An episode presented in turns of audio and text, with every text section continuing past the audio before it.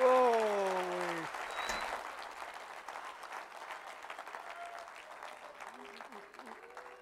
Where is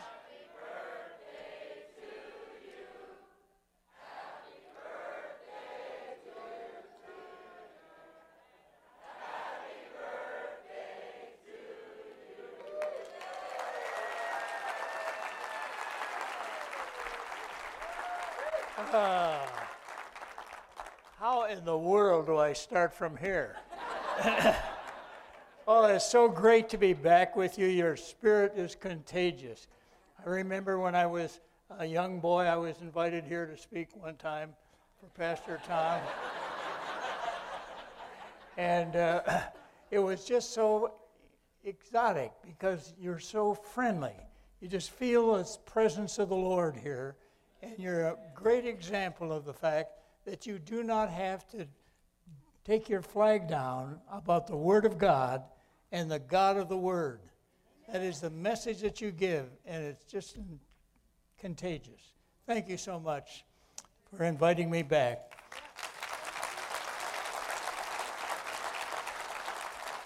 And because they have a little interim plan and some surprise that I'm not supposed to know about. I will try to be brief. Uh, I am a short preacher, five seven. I've always been that way, and uh, I want to talk to you about Bible prophecy. I want to commend the pastor and the staff here for having a prophecy conference.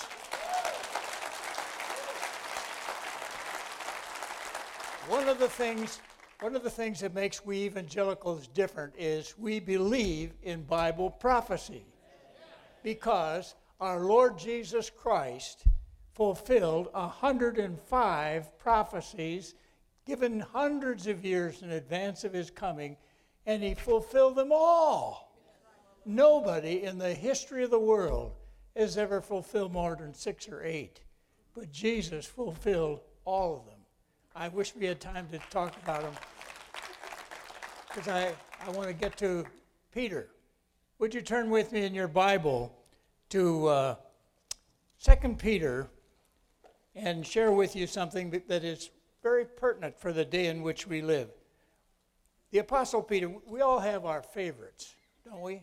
We have the people that touched us in the Word of God, particularly, and of course, no one like Jesus. He, of course, touched us more than anyone.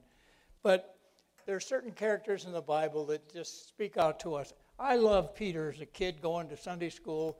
I was saved when I was eight years old because my parents got saved when I was four years old, and I kind of was a holdout for a while. And uh, but it was in that church where they held forth the Word of God and taught us that individuals needed to have a personal experience. And in the last few years, I've been impressed with the fact that one of the things that makes us as evangelical Christians different and gives us a unity of the Spirit. One of the things is we believe in a personal acceptance of Jesus.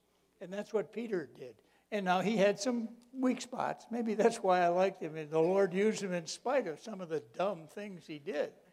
But he was a man that believed God. And he's a walking example of how God, when He touches an ordinary person's life, they can do extraordinary things.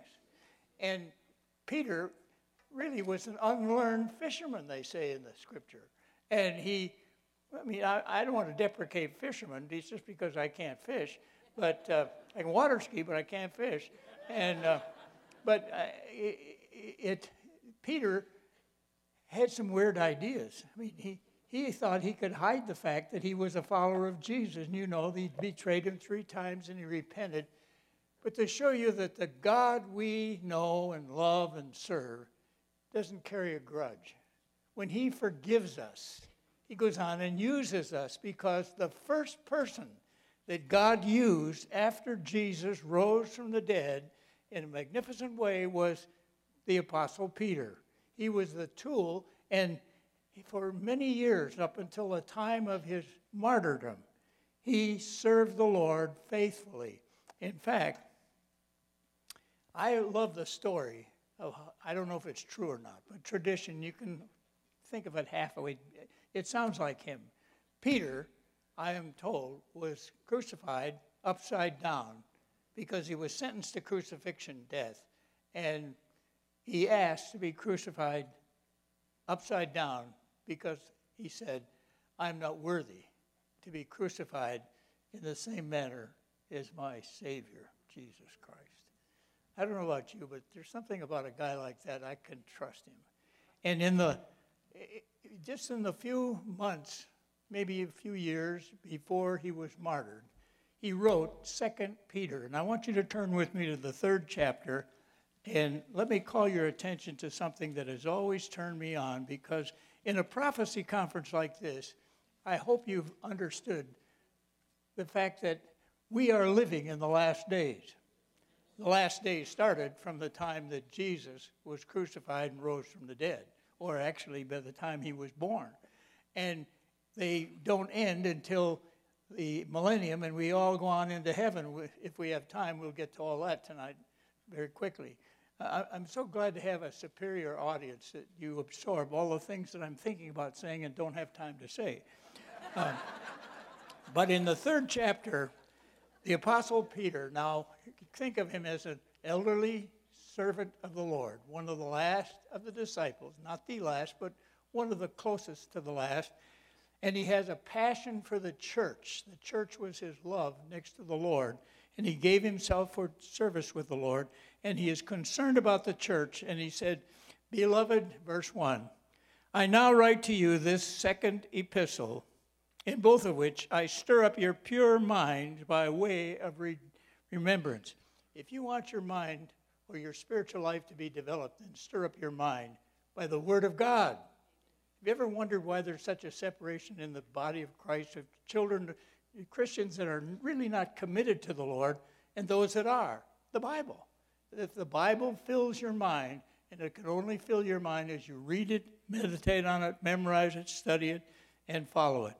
And he says, Stir up your minds by way of remembrance, that you may be mindful, that your mind may be full of the words which were spoken before. Now get it, by the holy prophets. There are 40 of them, and they wrote the Old Testament. And notice what he, how he likens his, his own profession. And of the commandment of us, the apostles of the Lord and Savior. He puts himself not in an egotistical way, but in a service way. He's done many years of service by this time, and he likens his ministry to that of the Old Testament prophets. And if you know who the prophets were, they were unusual men of God who heard God and let God speak to them, and they wrote the Word of God that we treasure today and follow. In verse 3, knowing this first now, what do you think about the words of a man who has lived his whole life up and down, and of course, and then as he matured, he was a consistent follower and sacrificial servant of the Lord? Knowing this first, that in the last days, scoffers will come following after their own lusts. Now, Peter is saying, one thing I want you to understand first and foremost about the church of Jesus Christ that one of the signs of the last days will be scoffers will come. And then he goes on to describe these scoffers, and I just want to remind you, you probably know as well as I do, that the church, uh, not the church, but the world, is filled with scoffers. And he picks out a couple that I wanted to call your attention to. By the way, I thought I had a book I wanted to use in a minute as a prop. I don't read it right now, so you can get it for me.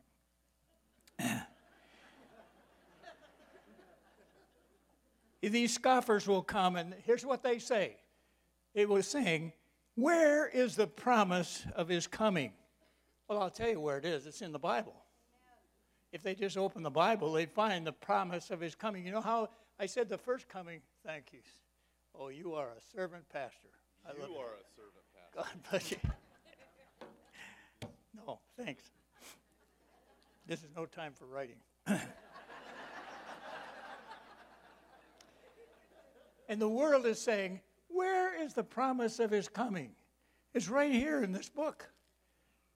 321 times in the New Testament, the Bible tells us, oh, some of them are in the Old Testament too, are promises of Jesus' second coming, his glorious appearing, we call it.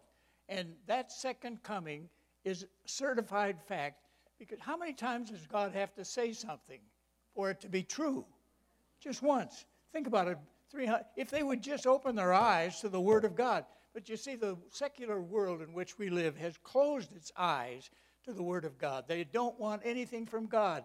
They, they talk about the mystical things and they want something, some revelation from somewhere, and they're going out into outer space and they're using up billions of dollars in NASA's money trying to find some voice out there in the universe, hoping that somebody will be communicating. And they're still spending our money and not finding anything, and they won't find it. Well, I've heard that there, there's a little trickle of water stains on some rock somewhere in the moon or Saturn or who cares where. That's going to compare that to the uniqueness. Uh, I don't have time to get into this or the scientific qualifications, but I read enough about it to, to know that the uniqueness of the atmosphere of the, of the world, the planet on which we live, is because we are in exactly the right position between the sun and the reflector of the sun, the moon. And somehow, in the providence of God, who created all things, it's ideal for us to, to live. We don't have to wear a spacesuit. We don't have to have an oxygen mask unless something's gone wrong. It, you, you know the drill. We just take it for granted.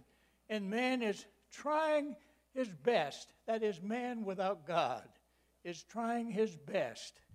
In fact, I was so disturbed about this. I said to a friend who worked for NASA for some time, I said, uh, Have you seen any discrimination against Christians among the scientists who are out there using our tax dollars to find some evidence of life beyond life on the world that, that they can use to prove that there is no God. And he said, No, not really, except that they have wonderful conference rooms. And we Christians, when we want to meet together and have a weekly prayer meeting, we have to meet in the stairwells of the high rise buildings. That's where our money is being used. You see, we live in a society that has been moved in the last over 100 years into a secular society until they don't believe in God or anything that has to do with God. And I'll show you that in a moment. And Peter forecast that. They would say, he said, they will question whether uh, God will come again. Where's the promise of his coming? And here's one of the, the big lie. For since the fathers fell asleep, all things continue as they were from the beginning of creation. Now, folks, that is a lie. All things have not continued. Uh, you know what happened, how they got this? Because they're willfully refusing to see what God has done. And I'll show you one, and Peter outlines it right here in our text. It's, it's really a beautiful story because they are walking willfully after their own lusts. They're, they, we think of the, the lust, that's a byproduct of the willfulness. They will not obey God. They're going to have their own way, not only they think, uh, on the way they live their life down here on this earth and the way they prepare for eternity. And the truth is, they don't believe in eternity. They don't, you know what they believe in? They believe that when you're dead, you're dead. Now, I don't know about you, but I can't get too wumped up about that. I'm, I read what the Bible tells us, and we'll come to that in a moment if we have time. And I better hurry so that we do have time.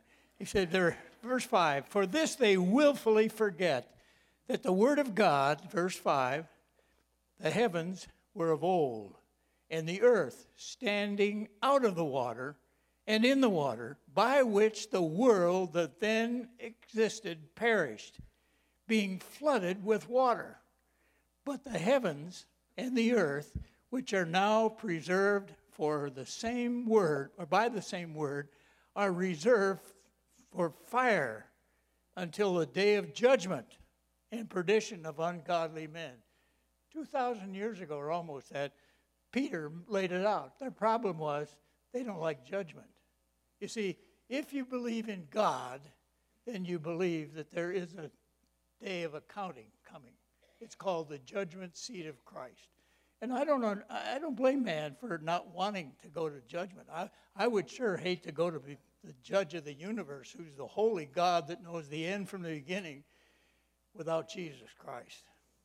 And the good news is we don't have to. We'll come to that in the question and answer session if you stick around enough for the cu- cupcakes that they've got for you. Anyway, I kind of snuck away. Now, the big lie, by the way, isn't it interesting how academia has a choice to make when it comes to philosophy? They can build their philosophy on the Word of God, which they've rejected, which has not always been the case in America.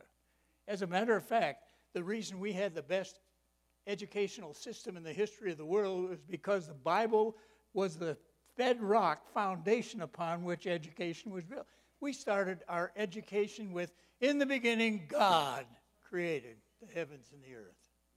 Then along come the scientists who believe that all things have continued as they were from the beginning of creation.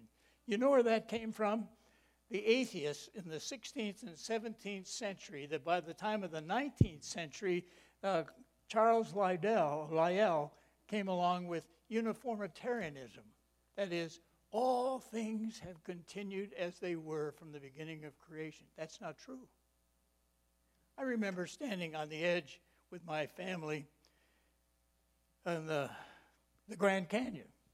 And the guide, very pleasant young man, probably is a sophomore at, at uh, some college working in the summertime, and he's explaining to us that the way we study the earth is by watching the micromet, uh, micromatic or mi- microspect or whatever you call it, the, the erosion, because you could see the water down below, and you see the long miles of uh, chasm that they were flowing. And he said, We measure this back and we get millions of years.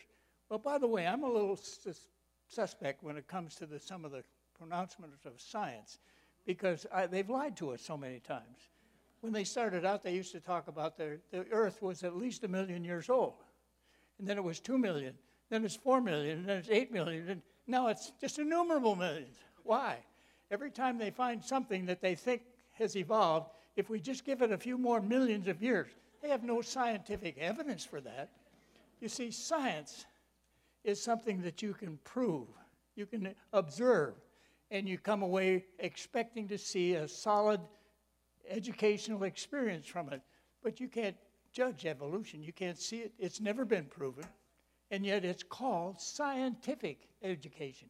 That's why I call it the big lie. And I got a confession to make. I guess I was predisposed to that. Show you the influence uh, the Church of Jesus Christ can have on a kid. When I was in the eighth grade, I did go to school, we had a, a teacher, a science teacher, and he was the only teacher I had in high school that had a master's degree. Now, I grew up in Michigan, and he had gone to the University of Michigan and he got a master's degree in science. He's the only teacher that had a master's degree that I knew. And by the way, his name was Mr. Babel. I thought a very fitting. And being an obnoxious kid, I raised my hand, and when he was talking about these observable life transforming for- forms of life and so on, and uh, how that, that there was a missing link. And I said to him, Well, sir, uh, the missing link is still missing. It's been missing ever since I can remember studying about it, which wasn't very long at that time. But uh, he said, Well, I'll show you. If you turn to page so and so in our science textbook, and believe it or not, I saw four missing links. I saw the Neanderthal man, and Pithecanthropus erectus, and the well, there are two others. I forgot their name. They were so important. and later, when we started the Institute for Creation Research in San Diego, that now is being superseded by the Genesis uh, flood in. Uh, the book that I hold in my hand uh, is a gift from Dr. Henry Morris and his colleague, Dr. John Whitcomb. And at the bottom of this book, it says, by John MacArthur, one of the most important books of the past century. Do you know what it is? It is the Genesis flood. Because the Genesis flood changed everything. The world changed remarkably when the Bible describes, in fact, if they would just read the Bible and follow their scientific answers, they'd be much more advanced than if they ignore the things of the Word of God. Because everything that you can explain about the change in the world can be attributed to the worldwide flood. And by the way, there are many reasons for believing in the worldwide flood. One is that the Bible, the whole outline is based on it. Well, Charles Lyell started it off, and then just a few, he started off about 1833. And then uh, Charles Darwin came along, and he suggested evolution. And the reason the academic world without God gravitates to that is because it explains the inexplicable without God. But it's all, all a fantasy. And the flood changes everything. That's why they do everything they can to do, dissuade people to believe in a worldwide flood. But Peter makes it very clear. He believed in a worldwide flood. By the way, he was under inspiration of the Spirit of God. He said, Beloved, do not forget one thing that with the Lord, one day is as a thousand years, and a thousand years as one day. It's important we understand what that passage is for. Now, some people like to cause that to have that there are 6,000 years of human history because of this, but really, in the context, what he's talking about is God is infinite. And when it comes to time, a thousand years is just a day, or 2,000 years are just two days. And remember, it was less than 2,000 years ago that Jesus said, I go to prepare a place for you. In my Father's house are many dwelling places. If it were not so, I would have told you. And I go to prepare this place for you. And here's his promise I will come again and receive you unto myself. Now, if someone you love says to you, Now, in a thousand years, I'm going to be back and see you, or if he says, In one day, I'll be back, which one are you going to believe? It's easy to believe when you understand how God keeps time. He said just two days ago, according to divine calibration of time, that he'd be back. Count on this. He will be back.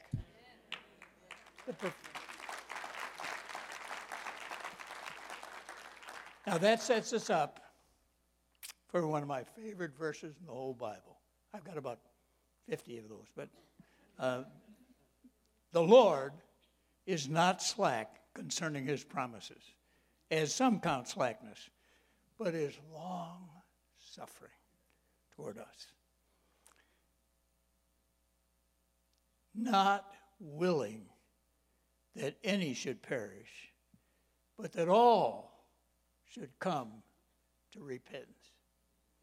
The God we serve, the God we love, the God we know in the Bible is a loving God. Changed my attitude even after being in the ministry and wanting to serve Jesus. I almost drove my wife away when we met in a Christian college and, and we got to discussing theology. I don't know why we were just kids in our freshman year. I had finished two years in the Air Force and I wasn't really very spiritual, but I knew God had called me to preach and I was there for, for a short time and uh, we talked about things, and we talked about heaven. And I said, you know, I'm not too wumped up about going to heaven. You know, I, am not. I'm musically dead. I can't. You know, I have a baritone voice, a baritone you ever heard, and so sitting around, flying around on a on a cloud, strumming a, a harp was not my idea of heaven. But you know, I knew about the Bible and I knew that the alternative was hell, and I did not want to go there. So I, she went back to her room, believe it or not, and she told her roommates, That's the last time I'll ever go out with Tim LaHaye. and 60, 67 years later, she's glad she changed her mind. and so am I.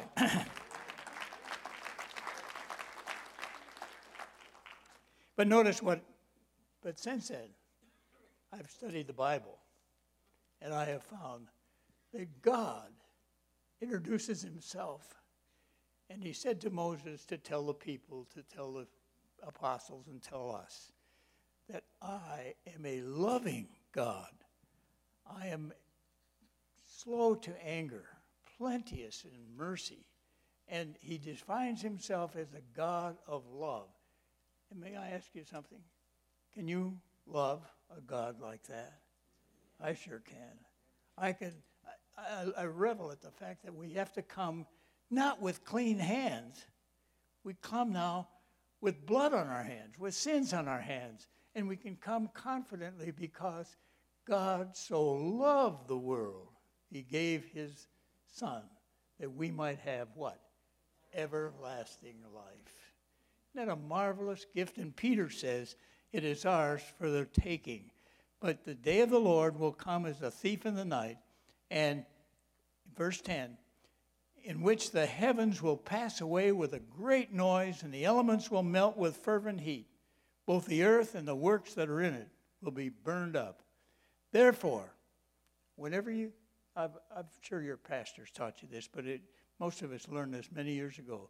Whenever you find the word therefore in the Bible, stop and see what it's there for. Makes good sense. Since all these things will be dissolved, this whole world is just going to be dissolved. What manner of persons ought ye to be in all holy conduct and godliness? That God has called us to holiness and godly conduct, looking for and hastening for the coming of the day of God, because of which the heavens will be dissolved, being on fire, and the elements will melt with fervent heat. So the principle of Jesus is Lay not up for yourself treasures on earth, but lay up for yourself treasures in heaven, where rust and moth and corruption can't take it away, where it will be forever, forever. In verse 13 Nevertheless, we, according to his promise, look for new heavens and a new earth in which righteousness dwells.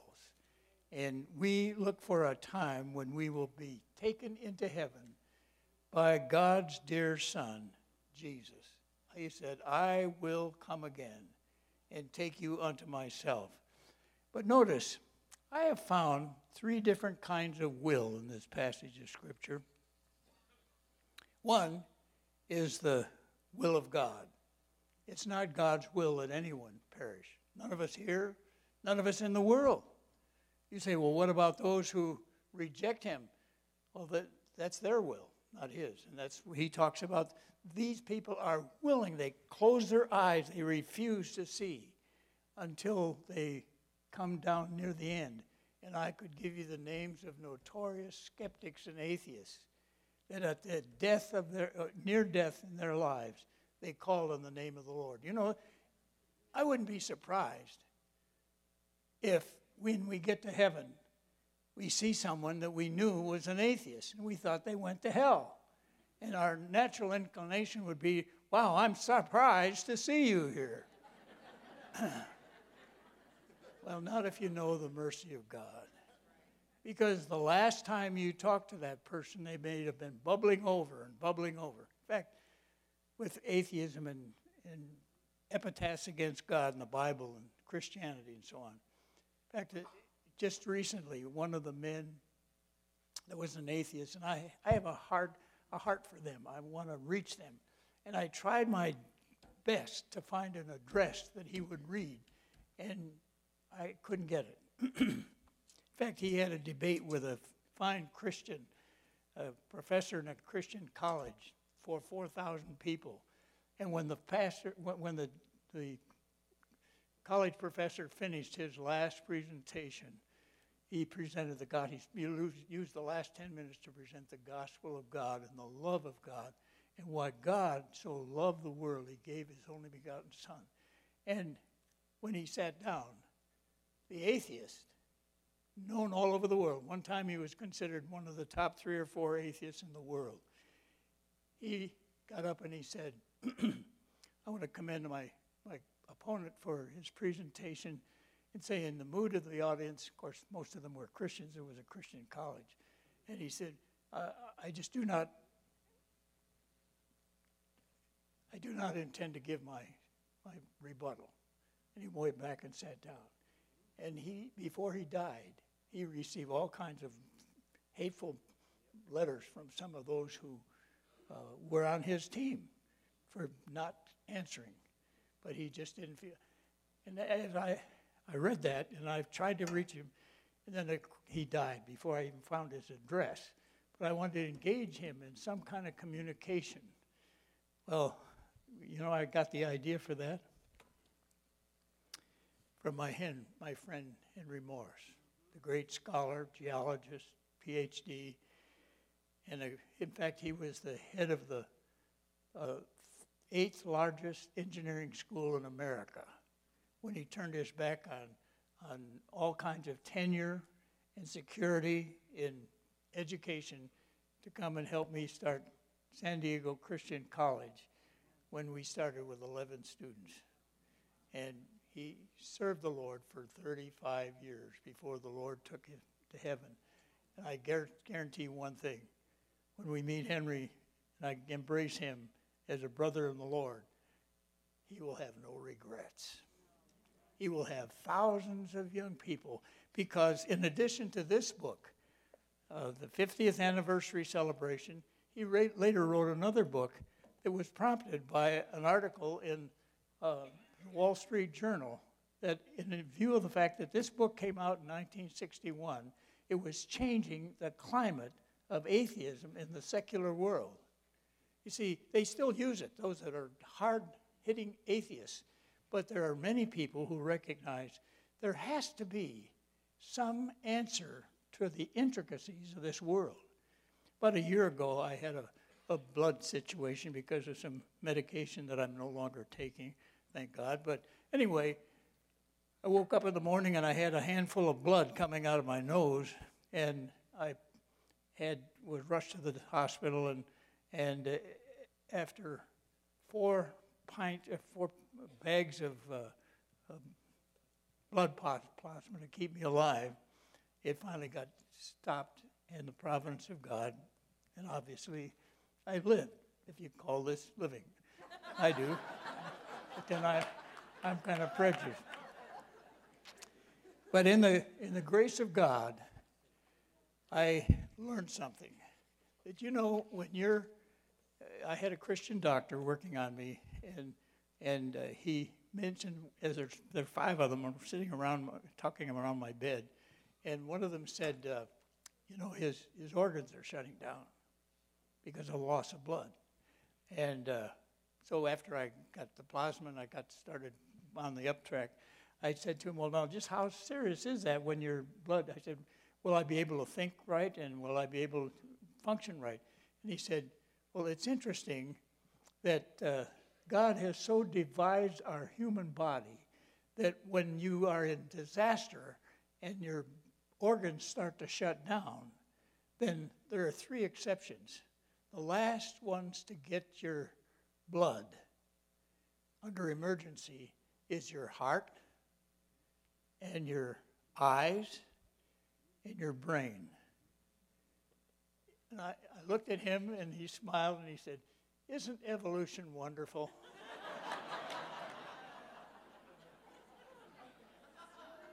you get the point, don't you?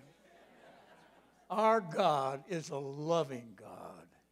And the God we love, it's not his will that any should perish.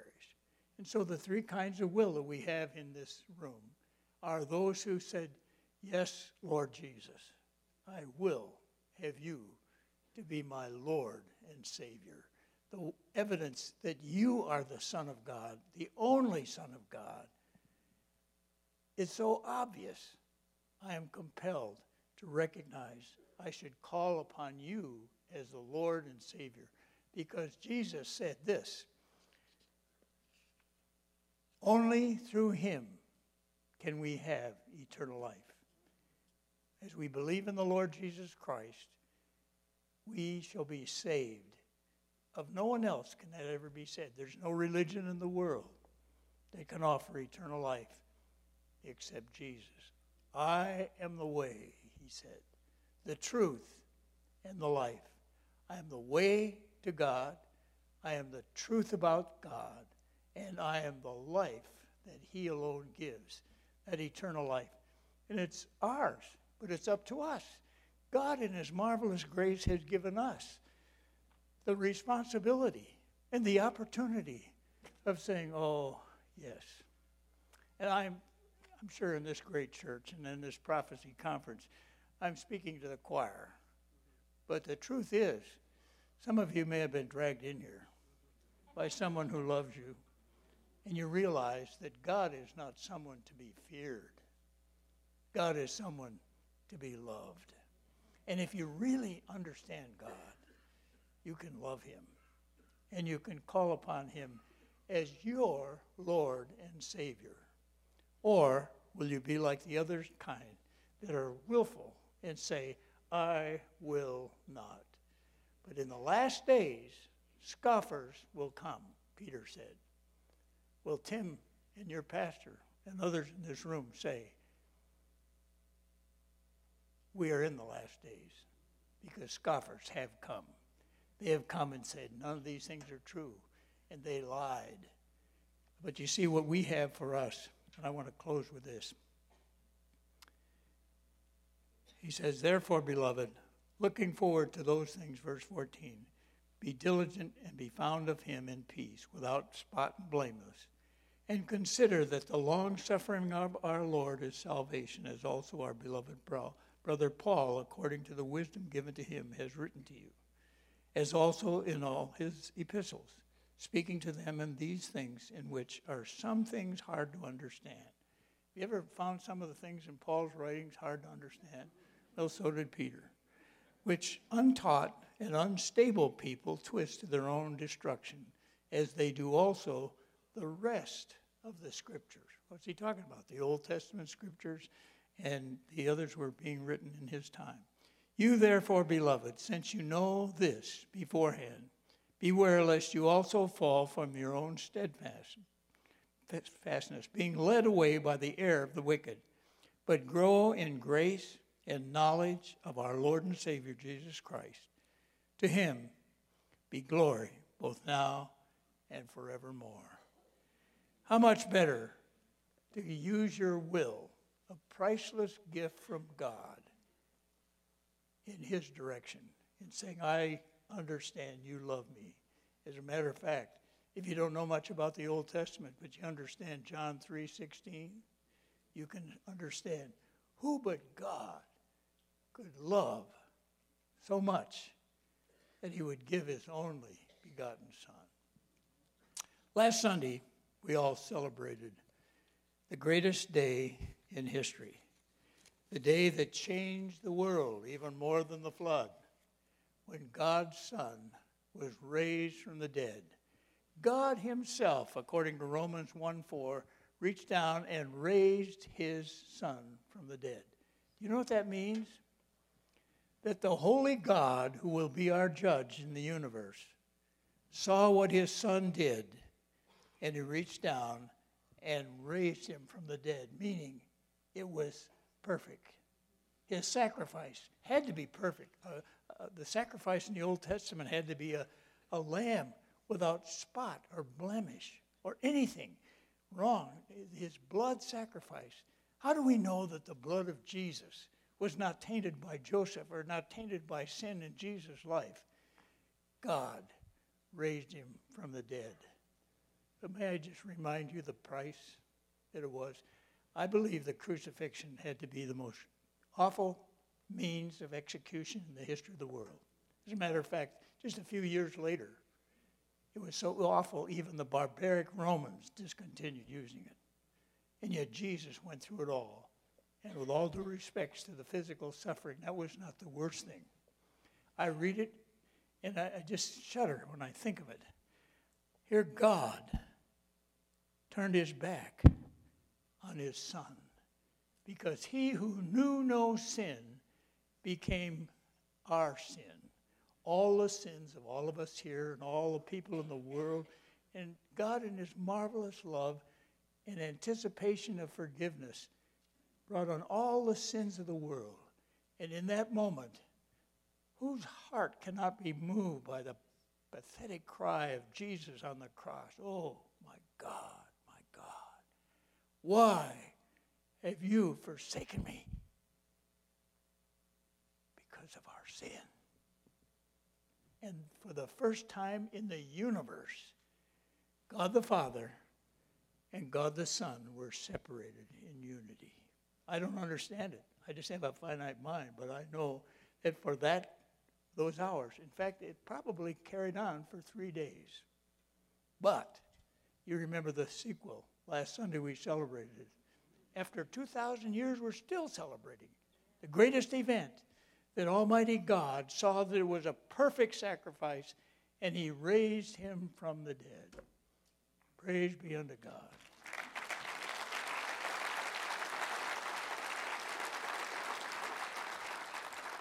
I said at the beginning that one of the things that makes us as evangelical Christians unique is the fact that we believe you have an o- obligation to make your decision yourself.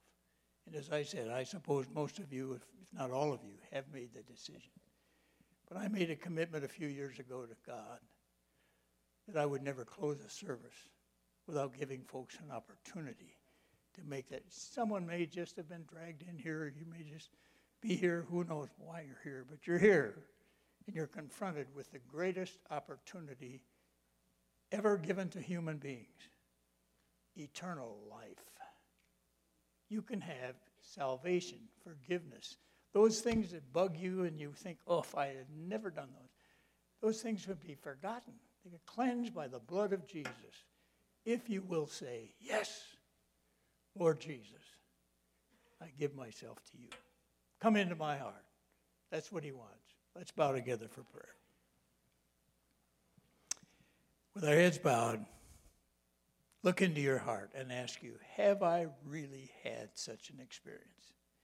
Lord Jesus, you died on that cross for me. Thank you so much. Thank you for that separation from your Father, necessitated by our sins, the sins of the whole world, but also my sins. Thank you. And Lord Jesus, I believe you were raised from the dead that we might have everlasting life. And today, if I've never done this before, I want to invite Jesus into my heart. I turn not only my past, my sin, I turn myself and my future over to you. For the Bible says that whosoever shall call on the name of the Lord shall be saved.